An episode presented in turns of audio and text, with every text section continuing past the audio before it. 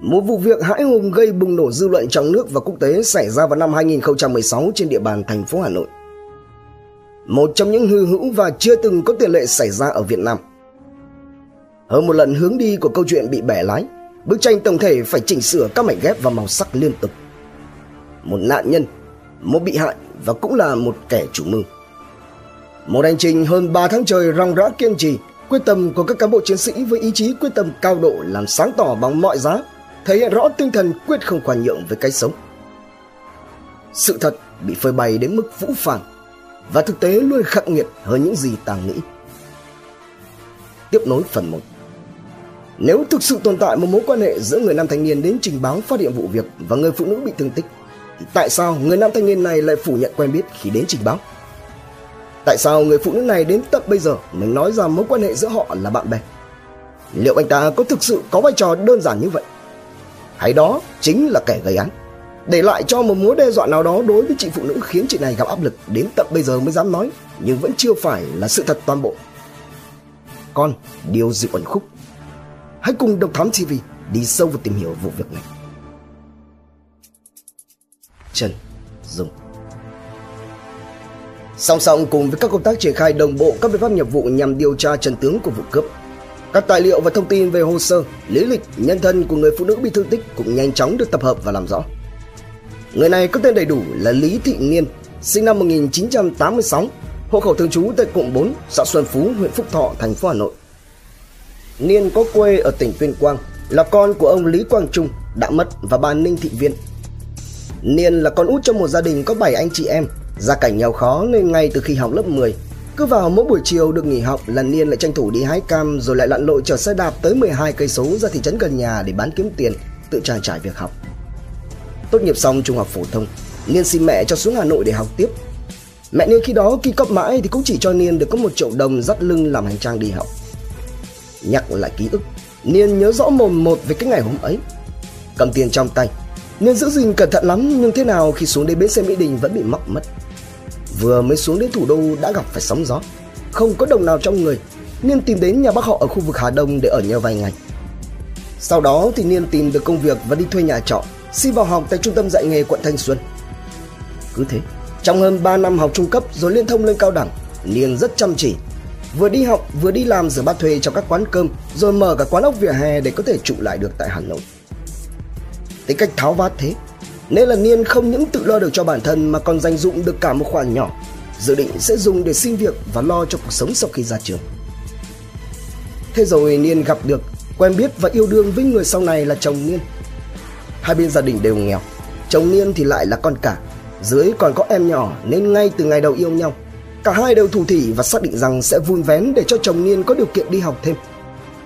Cuối cùng thì chồng Niên cũng vào được làm y sĩ trong một đơn vị đóng trên địa bàn tỉnh Thái Nguyên. Năm 2009, hai người nên duyên vợ chồng, có với nhau hai mặt con. Khi Niên gặp phải thương tích, thì con cả lên 6 còn con út chỉ mới vòn vẹn lên 2. Cũng từ ngày lấy nhau, do chồng đi công tác xa, đồng lương không là bao, thế nên Niên xoay sở đủ đường kiếm tiền cùng phụ giúp ông bà nội và chồng chăm lo kinh tế cho gia đình. Sinh con gái đầu lòng xong, không chịu an phận ở quê nhà cùng với bố mẹ chồng, Niên quyết định tự mình ra kinh doanh quán nước ở khu vực quận Tây Hồ. Mỗi khi trời tối thì lại đóng hàng và về nhà chồng ở Phúc Thọ để ngủ. Cứ như vậy Từ chỗ bán hàng nước trà đá linh tinh Đồng tiền đã đương Niên đi xa Trở thành một con người khác Sẵn sàng vì tiền mà đánh đổi tất cả Chấp nhận để bản thân mình nhúng chàm dẫn sâu vào con đường phạm tội. Năm 2015 đánh dấu những bước ngoặt lớn trong cuộc đời của Niên. Vì chạy theo đồng tiền Tham lam, bất chấp Không chịu làm ăn lương thiện nên bản thân Lý Thị Niên đã mang trên mình một án hình sự về tội môi giới ăn xương.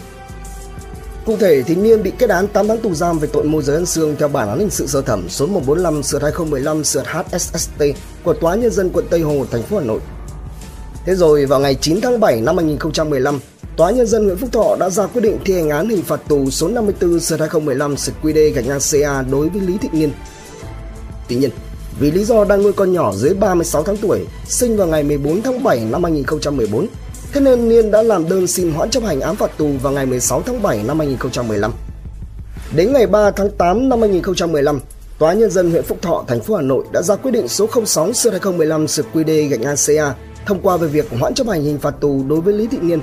Và điều này thì có nghĩa rằng 12 tháng sau, theo đúng thời hạn thì vào ngày 3 tháng 8 năm 2016, Niên sẽ phải đi thi hành án. Thế nhưng sau vụ việc bị thương tích với tỷ lệ thương tật lên đến 79%, Niên lại được hoãn thi hành án thêm một lần nữa. Từ phố trở về quê với bản án lơ lửng đợi chờ trên vai.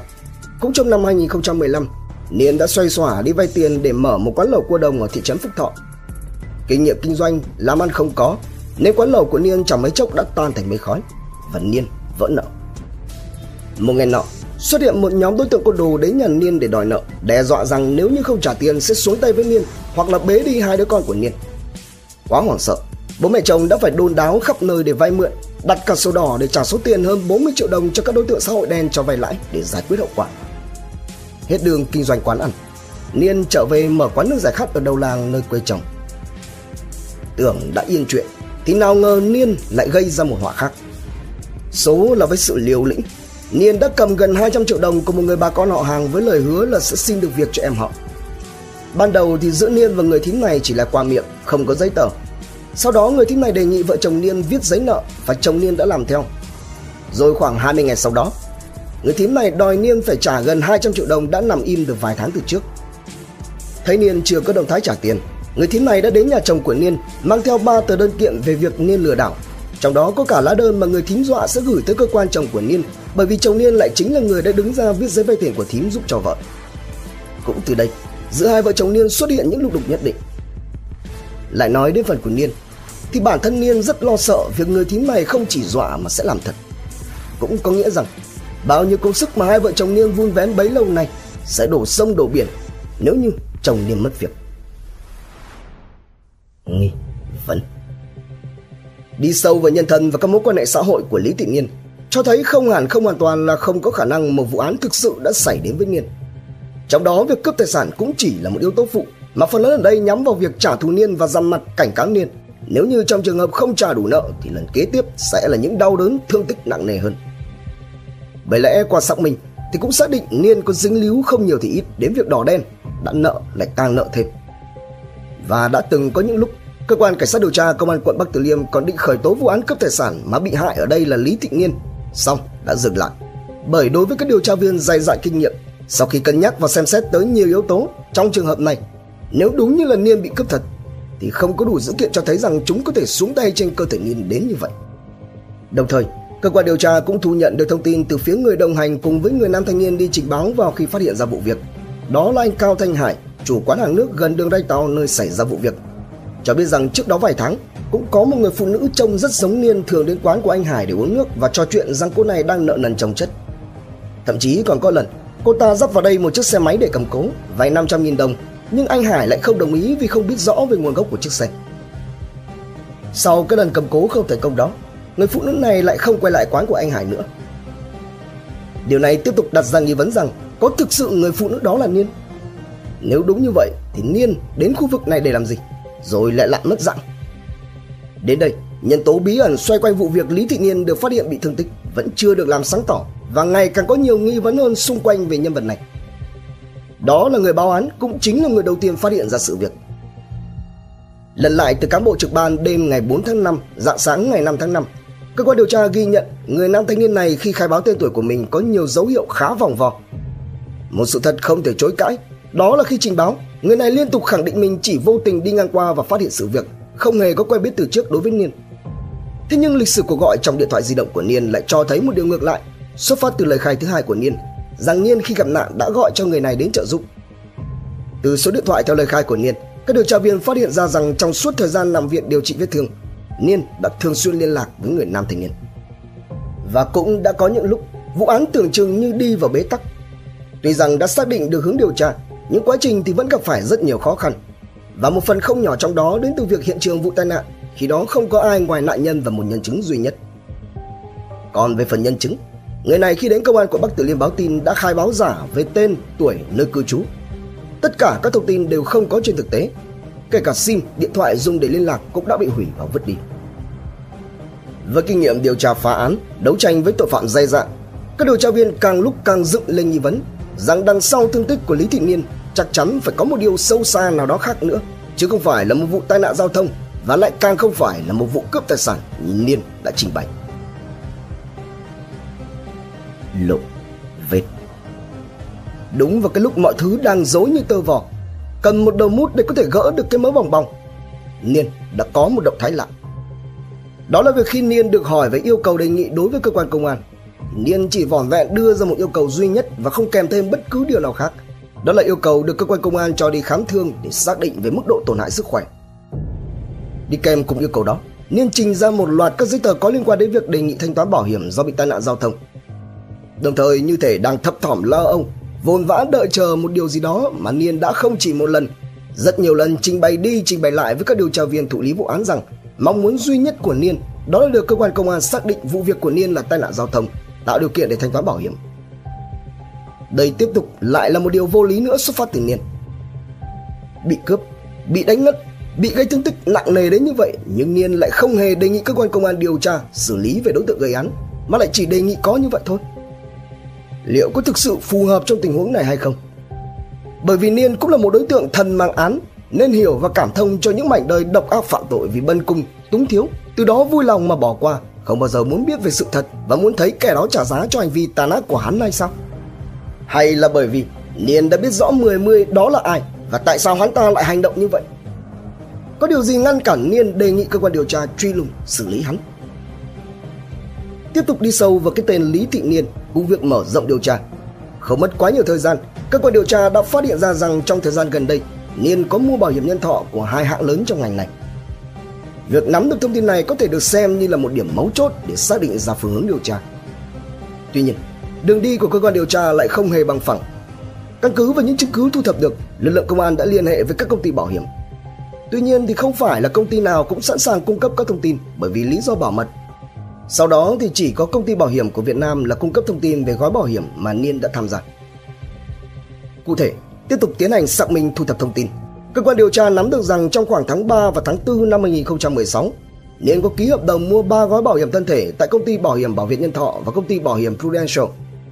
Trong đó, có hai hợp đồng của công ty trách nhiệm hữu hạn một thành viên bảo hiểm nhân thọ Prudential Việt Nam được Niên mua vào tháng 3 năm 2016, gồm một hợp đồng trị giá 10 triệu đồng trên năm và một hợp đồng trị giá 20 triệu đồng trên năm.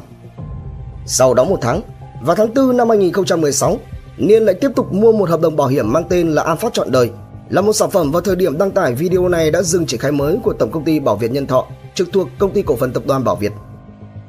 Không những thế, các trinh sát còn nắm được thông tin rằng Niên dự định mua thêm một gói bảo hiểm của Prudential nhưng do một số trục trặc thế nên hợp đồng bảo hiểm thứ ba với công ty bảo hiểm này đã không được ký kết.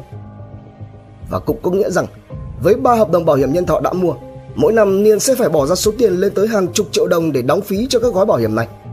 Và tính đến ngày 4 tháng 5 2016, tức là thời điểm trước khi bị thương tích, Niên mới chỉ đóng được đối với cả ba hợp đồng số tiền khoảng 13 triệu đồng. Về mặt lợi ích, tổng cộng cả ba hợp đồng bảo hiểm mà Niên mua có thể mang về số tiền đền bù lên tới 3,5 tỷ đồng. Thế nhưng, đi liền với số tiền đền bù ấy là một sự mất mát, một cái giá phải trả không hề nhỏ. Đó là bị thương tật vĩnh viễn do tai nạn giao thông. Đây. Từ những thông tin về các hợp đồng bảo hiểm mà Niên đã mua, kết hợp với việc Niên ở hiện tại đang nợ nần ngập đầu, thu nhập trông tranh, khả năng tài chính hạn hẹp Vậy thì Niên mua ba gói bảo hiểm nhân thọ này với thời gian gấp rút như vậy để làm gì? Và mua xong, Niên sẽ lấy đâu ra tiền để mà đóng phí bảo hiểm? Vậy thì có hay không có dấu hiệu của một vở kịch ở đây? Nếu như có, vậy chắc chắn màn kịch này sẽ không thể nào chót lọt được. Hẳn rằng quý vị khán thính giả hãy còn chưa quên vụ án đặc biệt nghiêm trọng do Đỗ Văn Minh gây ra khi vẫn còn ở cương vị bí thư đảng ủy xã Liên Hà, huyện Lâm Hà, tỉnh Lâm Đồng. Mà Độc Thám TV đã từng đề cập đi sâu vào vụ án ở số video đăng tải ngày 25 tháng 6 năm 2020. Trong vụ án đó, hành động của Đỗ Văn Minh là đặc biệt nghiêm trọng, cùng lúc phạm nhiều tội với thủ đoạn tinh vi, xảo quyệt, đê hèn, xâm phạm đến hơi thở, tài sản, tình cảm, tâm linh của công dân, gây đau thương cho gia đình nạn nhân, mất trật tự an toàn xã hội, hoang mang cho nhân dân. Và khép lại vụ án đặc biệt nghiêm trọng đó, tội ác của Đỗ Văn Minh đã bị phơi bày, để rồi vào sáng ngày 18 tháng 4 năm 2022, Tòa nhân dân cấp cao tại thành phố Hồ Chí Minh đã mở phiên tòa phúc thẩm và tuyên y án sơ thẩm đối với bị cáo Đỗ Văn Minh, mức hình phạt cao nhất là tử hình. Quay trở lại vụ án xảy ra đối với Lý Thị Niên, càng lúc càng có nhiều điều chứng tỏ mọi thứ đang được dựng lên. Về phần Niên, sau một quãng thời gian vào cuộc nghiêm túc với quyết tâm ý chí cao độ không bỏ lọt tội phạm của các cán bộ chiến sĩ, Niên đã dần thay đổi thái độ. Từ chỗ ly lợm, nhất quyết khai rằng mình bị cướp cho đến chỗ tỏ ra hối hận. Nhiều lần, Niên đã khóc lóc với các bộ thụ lý vụ án lại thông cảm và tạo điều kiện, đồng thời liên tiếp gọi điện nhắn tin cho điều tra viên với mong muốn là hãy giúp đỡ xác nhận cho Niên rằng người phụ nữ này bị thương tật là bởi gặp tai nạn giao thông, tạo điều kiện để thanh toán bảo hiểm. Và cũng đã có hơn một lần, Lý Thị Niên đề nghị cơ quan công an bắt tay với mình bằng cách thanh toán chia nửa số tiền bảo hiểm mà Niên sẽ nhận được nếu như có xác nhận đây là vụ tai nạn đường sắt thông thường. Song với trách nhiệm của người thực thi pháp luật, các điều tra viên đã làm việc hết sức tỉ mỉ, làm rõ từng dấu vết nghi vấn để sáng tỏ được sự thật. Sau 2 tháng 15 ngày, cơ quan cảnh sát điều tra đã xác định được người đầu tiên có mặt tại hiện trường cũng chính là nam thanh niên đi trình báo vụ việc, có tên đầy đủ là Doãn Văn Doanh, sinh năm 1995 ở Phúc Thọ, Hà Nội. Doanh sinh ra và lớn lên trong một gia đình có ba anh em, trong đó Doanh là con lớn, hiện tại đang làm thợ sắt. Bản thân Doanh cũng là một người có gia cảnh đặc biệt, khi hiện tại bố đẻ của Doanh đang thụ án tù trung thân về tội danh có liên quan đến chất trắng. Mối quan hệ của Doanh và Niên cũng lộ sáng khi mà cơ quan điều tra làm rõ về đối tượng này. Cụ thể thì Doanh là khách quen thường xuyên đến quán nước của Niên nghỉ chân trong mỗi chuyến từ xưởng cơ khí nơi làm việc ở nội thành Hà Nội trở về thăm quê nhà. Đồng thời trong cuộc đấu trí căng thẳng tới 4 giờ đồng hồ từ 20 đến 24 giờ thì Doanh từ chỗ khẳng định mình chỉ là người qua đường cũng đã thành thật khai nhận rõ ràng chi tiết toàn bộ vụ việc Niên bị thương tích cho cơ quan điều tra. Đến đây, mảnh ghép cuối cùng chỉ còn lại là lời nhận tội của Niên. Khi mà mọi chứng cứ, thông tin, tài liệu đã thu thập đủ và không thể chối cãi phủ nhận. Đối diện với các điều tra viên, vào ngày 5 tháng 8 năm 2016, đặc biệt là khi nhìn thấy và nghe được chính mồm Doanh nói rằng mình đã khai ra toàn bộ, thì cuối cùng Lý Thị Niên đã biến sắc, đối lý, không thể quay co được thêm nữa, đã chịu cúi đầu khai nhận tất cả. Sự thật mà Niên khai ra đã khiến cho các cán bộ chiến sĩ có mặt, ai nấy đều phải băng hoang không thể tin được Niên lại có thể làm ra một việc động trời đến như vậy. Sáng tỏ. Xuất phát từ khoản nợ hơn 240 triệu đồng đang treo trên cổ Cũng nguy cơ bị kiện vì tội lừa đảo Trong khi thân thì đang mang bản án chưa thi hành. Cộng thêm với việc chồng có rủi ro bị mất việc nên Niên đã rơi vào tình trạng túng quẫn Trong lúc quận bách Niên đã nghĩ ra việc trục lợi bảo hiểm với hy vọng vào số tiền đền bù thì Niên sẽ nhanh chóng trả nợ để chồng không còn bị kiện, mong muốn làm lại cuộc đời. Nào ngờ, kịch bản tưởng chừng hoa nào của Niên đã đẩy tất cả mọi thứ ngày càng rối tung rối mù hơn cùng những vai diễn quá tệ hại. Sai lầm ngày càng chồng chất sai lầm. Để thực hiện cho kế hoạch của mình, bước đầu, Niên đã tìm hiểu về các gói bảo hiểm rất kỹ càng. Theo đó thì để được hưởng chọn gói, khách hàng sẽ phải bị thương tật vĩnh viễn không thể khôi phục được của hai bộ phận trên cơ thể như là hai tay, hai chân, hai mắt hoặc là một tay một chân. Thương tật phải dưới khớp cổ tay và cổ chân. Sau khi nghiên cứu kỹ, Niên nắm giữ cho mình các gói bảo hiểm và lựa chọn loại công cụ gây án bàn to, lưỡi sắc. Bước thứ hai, Niên vẽ ra kịch bản cho vụ việc. Trong kế hoạch của mình, Niên cần tới một vị trí làm sao phải gần một nơi nào đó để có thể trình báo và giúp sức cấp cứu Niên nhanh nhất có thể, nhưng cũng phải hợp lý sao cho không được quá lộ liễu. Cuối cùng, sau nhiều lần khảo sát, Niên đã đi đến quyết định lựa chọn đoạn đường sắt ngang qua trung tâm huấn luyện và bồi dưỡng nghiệp vụ K20 thuộc địa phận thôn Kiều Mai, quận Bắc Từ Liêm, ngay gần với trụ sở công an quận Bắc Từ Liêm. Bước tiếp theo, thì Niên cần phải tìm cho ra được một kẻ giúp sức cho mình. Và không mất quá nhiều công sức, Niên đã đặt niềm tin ở anh thanh niên khách quen.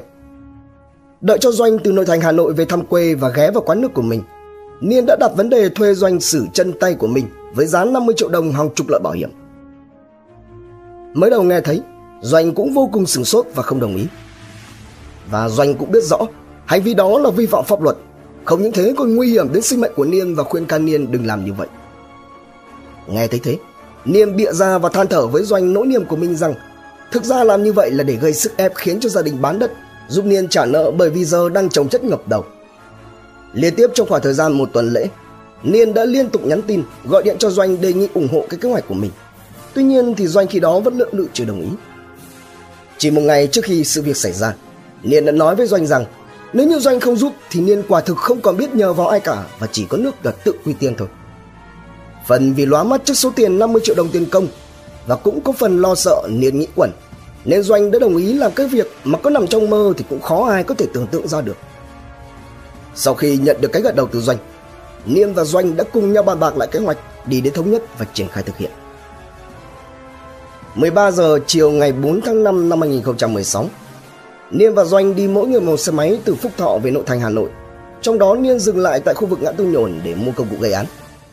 Sau đó, cả hai di chuyển đến gần hiện trường, vào thuê tại một nhà nghỉ, ăn uống và bàn bạc thật kỹ về kế hoạch cũng như chú thích rõ ràng chuẩn xác lưu ý doanh phải thực hiện xuống tay ở đúng những vị trí sẽ được hưởng bảo hiểm trọn gói. Và để làm tin cũng như giúp cho doanh yên tâm hơn trong lúc làm nhiệm vụ. Do chưa có tiền nên Niên chỉ mới tạm ứng trước cho doanh 3 triệu đồng và viết giấy nhận nợ đối với doanh số tiền 50 triệu đồng, hứa sẽ trả đủ khi nhận được tiền thanh toán từ bảo hiểm. Tiếp tục, đến khoảng 23 giờ cùng ngày, Niên đưa cho doanh 500.000 đồng để trả tiền nhà nghỉ và mua xăng đi đường. Sau đó bảo chủ nhà nghỉ gọi giúp một chiếc xe taxi. Cả hai di chuyển đến khu vực hiện trường. Nhằm tạo độ tin cậy về thông tin rằng mình sẽ định về quê ở Tuyên Quang, nhưng chồng lại không đồng ý theo kịch bản bị tai nạn giao thông. Niên đã dặn doanh rằng sau khi làm việc xong với cơ quan công an thì quay lại khu vực nhà nghỉ, lấy xe của Niên mang về đẩy ở bến xe Mỹ Đình, rồi mang chìa khóa về nhà cho bố mẹ chồng của Niên. Sau khi đến đoạn đường ray, cả hai cùng nhau đi bộ đến khu vực hiện trường và ngồi đợi tàu chạy qua. Khoảng 23 giờ 45 phút ngày 4 tháng 5 năm 2016, khi đoàn tàu từ hướng Xuân Phương đi về ga Phú Diễn chỉ còn cách địa điểm Niên lựa chọn khoảng 100 mét, thì Niên khi đó đã chủ động nằm song song với đường sắt, kề tay trái và chân trái lên đường ray để cho Doanh dùng con chặt xương dài khoảng gần nửa mét mà Niên mua và chuẩn bị trước theo đúng vị trí Niên đã đánh dấu. Niên khi đó vô cùng bình tĩnh, thấy Doanh bắt đầu run và lạnh sống lưng chưa dứt khoát. Niên vẫn có đủ sức để dục Doanh cần phải thực hiện nhanh, dứt khoát rồi lập tức chạy ngay đến cơ quan công an quận Bắc Từ Liêm để trình báo giúp cho Niên được đi cấp cứu nếu như chậm chân thì khả năng cao là Niên sẽ ra đi vì mất huyết quá nhiều. Theo tính toán của Niên thì với thương tích như thế này, khi vào viện, nếu không nối được phần bị rời ra thì chí ít Niên cũng sẽ được xử lý tháo khớp. Thế nhưng đen đủi cho Niên rằng do vết thương ngoại tử nên đã bị mất thêm một phần tại cẳng tay và cẳng chân. Đúng theo như lời Niên dặn, Doanh sau khi thực hiện đã cố gắng cho hai phần đứt rời bị rơi vào bên trong đường ray tạo nên hiện trường của một vụ tai nạn đường sắt. Còn Niên sau khi Doanh xuống tay thì lăn vào lùm cỏ ven đường và bất tỉnh. Ngay sau đó, Doanh làm theo đúng lời dặn của Niên, đợi khi tàu chạy qua vị trí gây án thì lập tức chạy đi báo công an quận Bắc Từ Liêm. Những ngày sau đó, khi được chuyển từ bệnh viện Việt Đức về bệnh viện huyện Phúc Thọ để điều trị, Niên còn gọi điện thoại cho Doanh bảo là vào chơi. Tại đây, Niên đưa tiếp cho Doanh thêm 500.000 đồng nữa.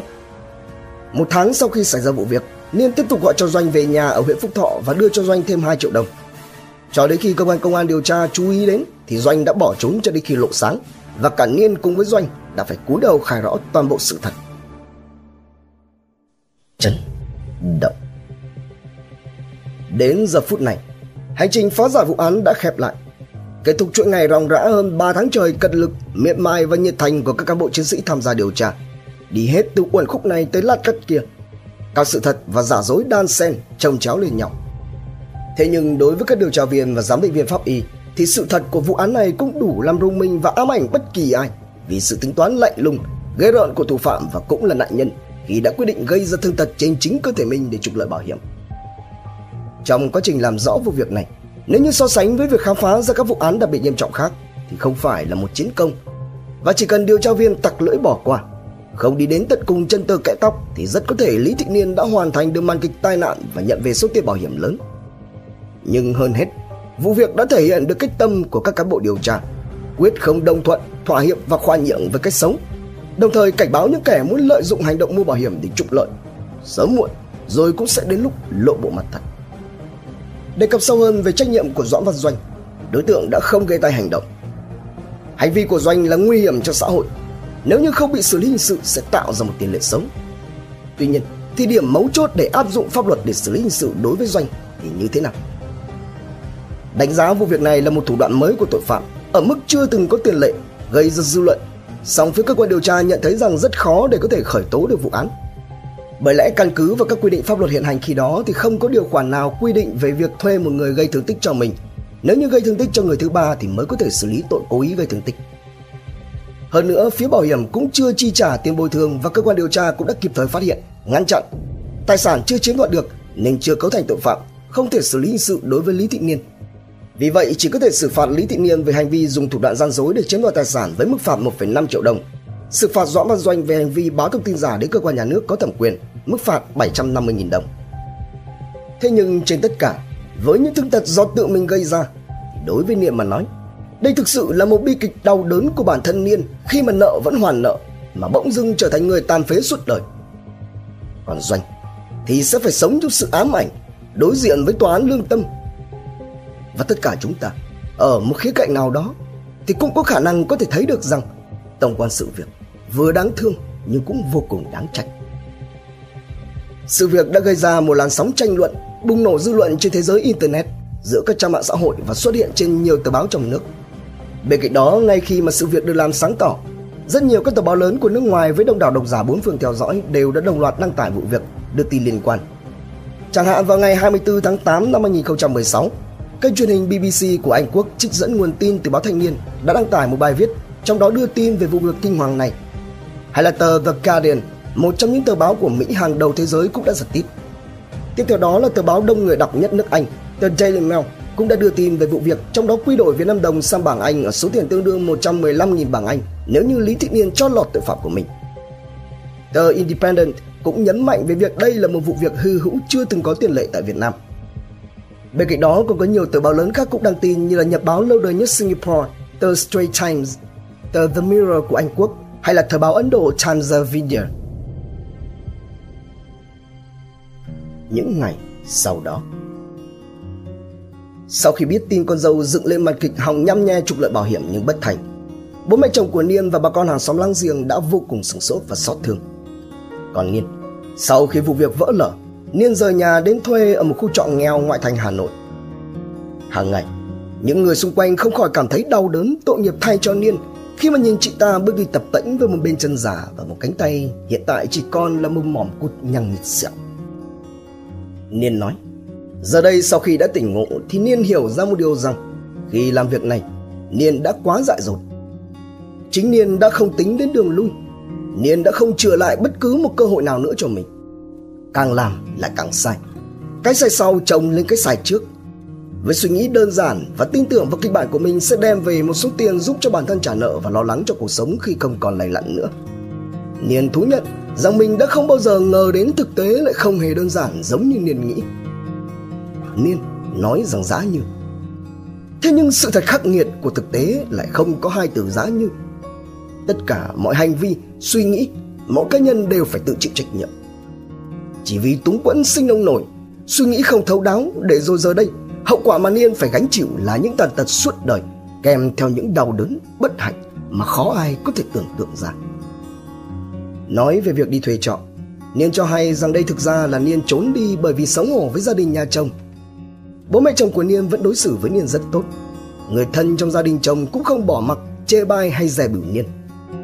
Từ khi biết Niên báo nhà cái án 8 tháng, hay là những khi phải gánh nợ, rồi cho đến tận bây giờ khi Niên gây ra sự vụ này – Chẳng một ai oán trách gì Niên cả. Cả hai đứa con của Niên đều do bố mẹ chồng chăm sóc. Tuy nhiên thì cái gì cũng có giới hạn của nó, Nhất là sức khỏe của con người. Vì vụ việc này mà khi hay tin, Ông Nguyễn Bắc Ngọt là bố chồng của Niên đã bị sốc và phải nhập viện. Mẹ đẻ của Niên cũng sốc. Mẹ chồng Niên thì bị bệnh tim. Nhưng họ vẫn cố gắng xoay sở đủ đường để chạy chữa cho Niên. Niên nói Những ngày sau khi vụ việc được làm sáng tỏ Niên luôn sống trong nỗi buồn rầu Ngoài chuyện gia đình, dư luận cũng đã có không ít búa rìu chĩa vào Niên với những lời lẽ hết sức cay độc. Niên đã hiểu ra vấn đề, biết rằng bản thân mình có lỗi, sai lầm, mong muốn gửi lời xin lỗi đến tất cả mọi người. Bởi dù sao, thì Lý Thị Niên cũng đã phải trả cái giá quá đắt cho hành động của mình. Thế nhưng trên hết, Niên vẫn cần phải tiếp tục cuộc sống của mình để nuôi dạy các con.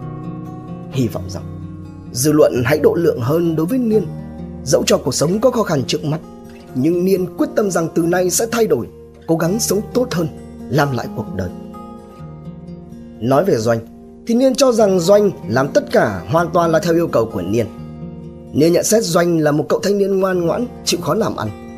Chỉ vì tình cảm của chị em quý mến nhau Chứ không phải là xuất phát từ lòng tham đối với số tiền công. Ngoài cuộc sống đau khổ sau những ngày bị phanh phui như vậy Thì Lý Thị Niên còn mắc phải hội chứng chi ma đây là hội chứng có thể xuất hiện ở những bệnh nhân mới bị ngắn đi bắt buộc ở chân, tay. Trong đó luôn có cảm giác được sự tồn tại của phần bị mất đi, có thể kèm theo cảm giác kim châm. Hay là nói một cách khác, bệnh nhân quên mất rằng mình đã bị mất đi một phần trên cơ thể.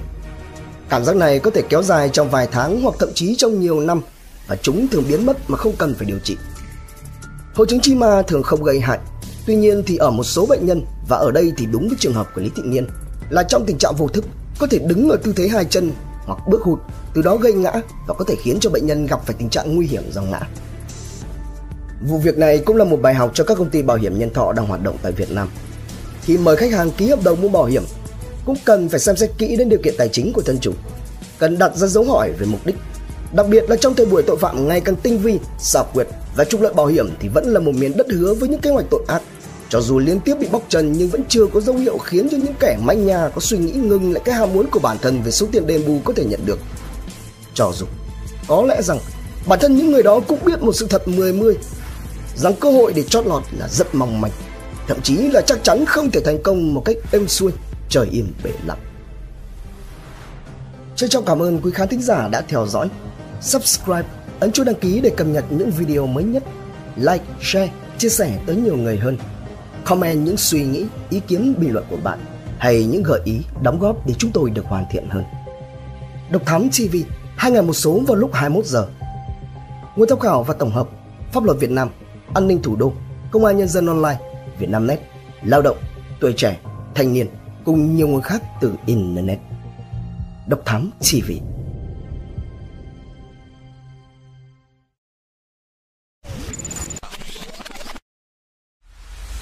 nội dung vô cùng hữu ích và thú vị trên YouTube qua hệ thống kênh của Passion Studio. Ghé thăm kênh Độc Đáo TV để theo dõi những thông tin kinh tế, tài chính, kinh doanh, khởi nghiệp. Đến với Độc Lạ TV để khám phá những câu chuyện độc đáo và kỳ lạ.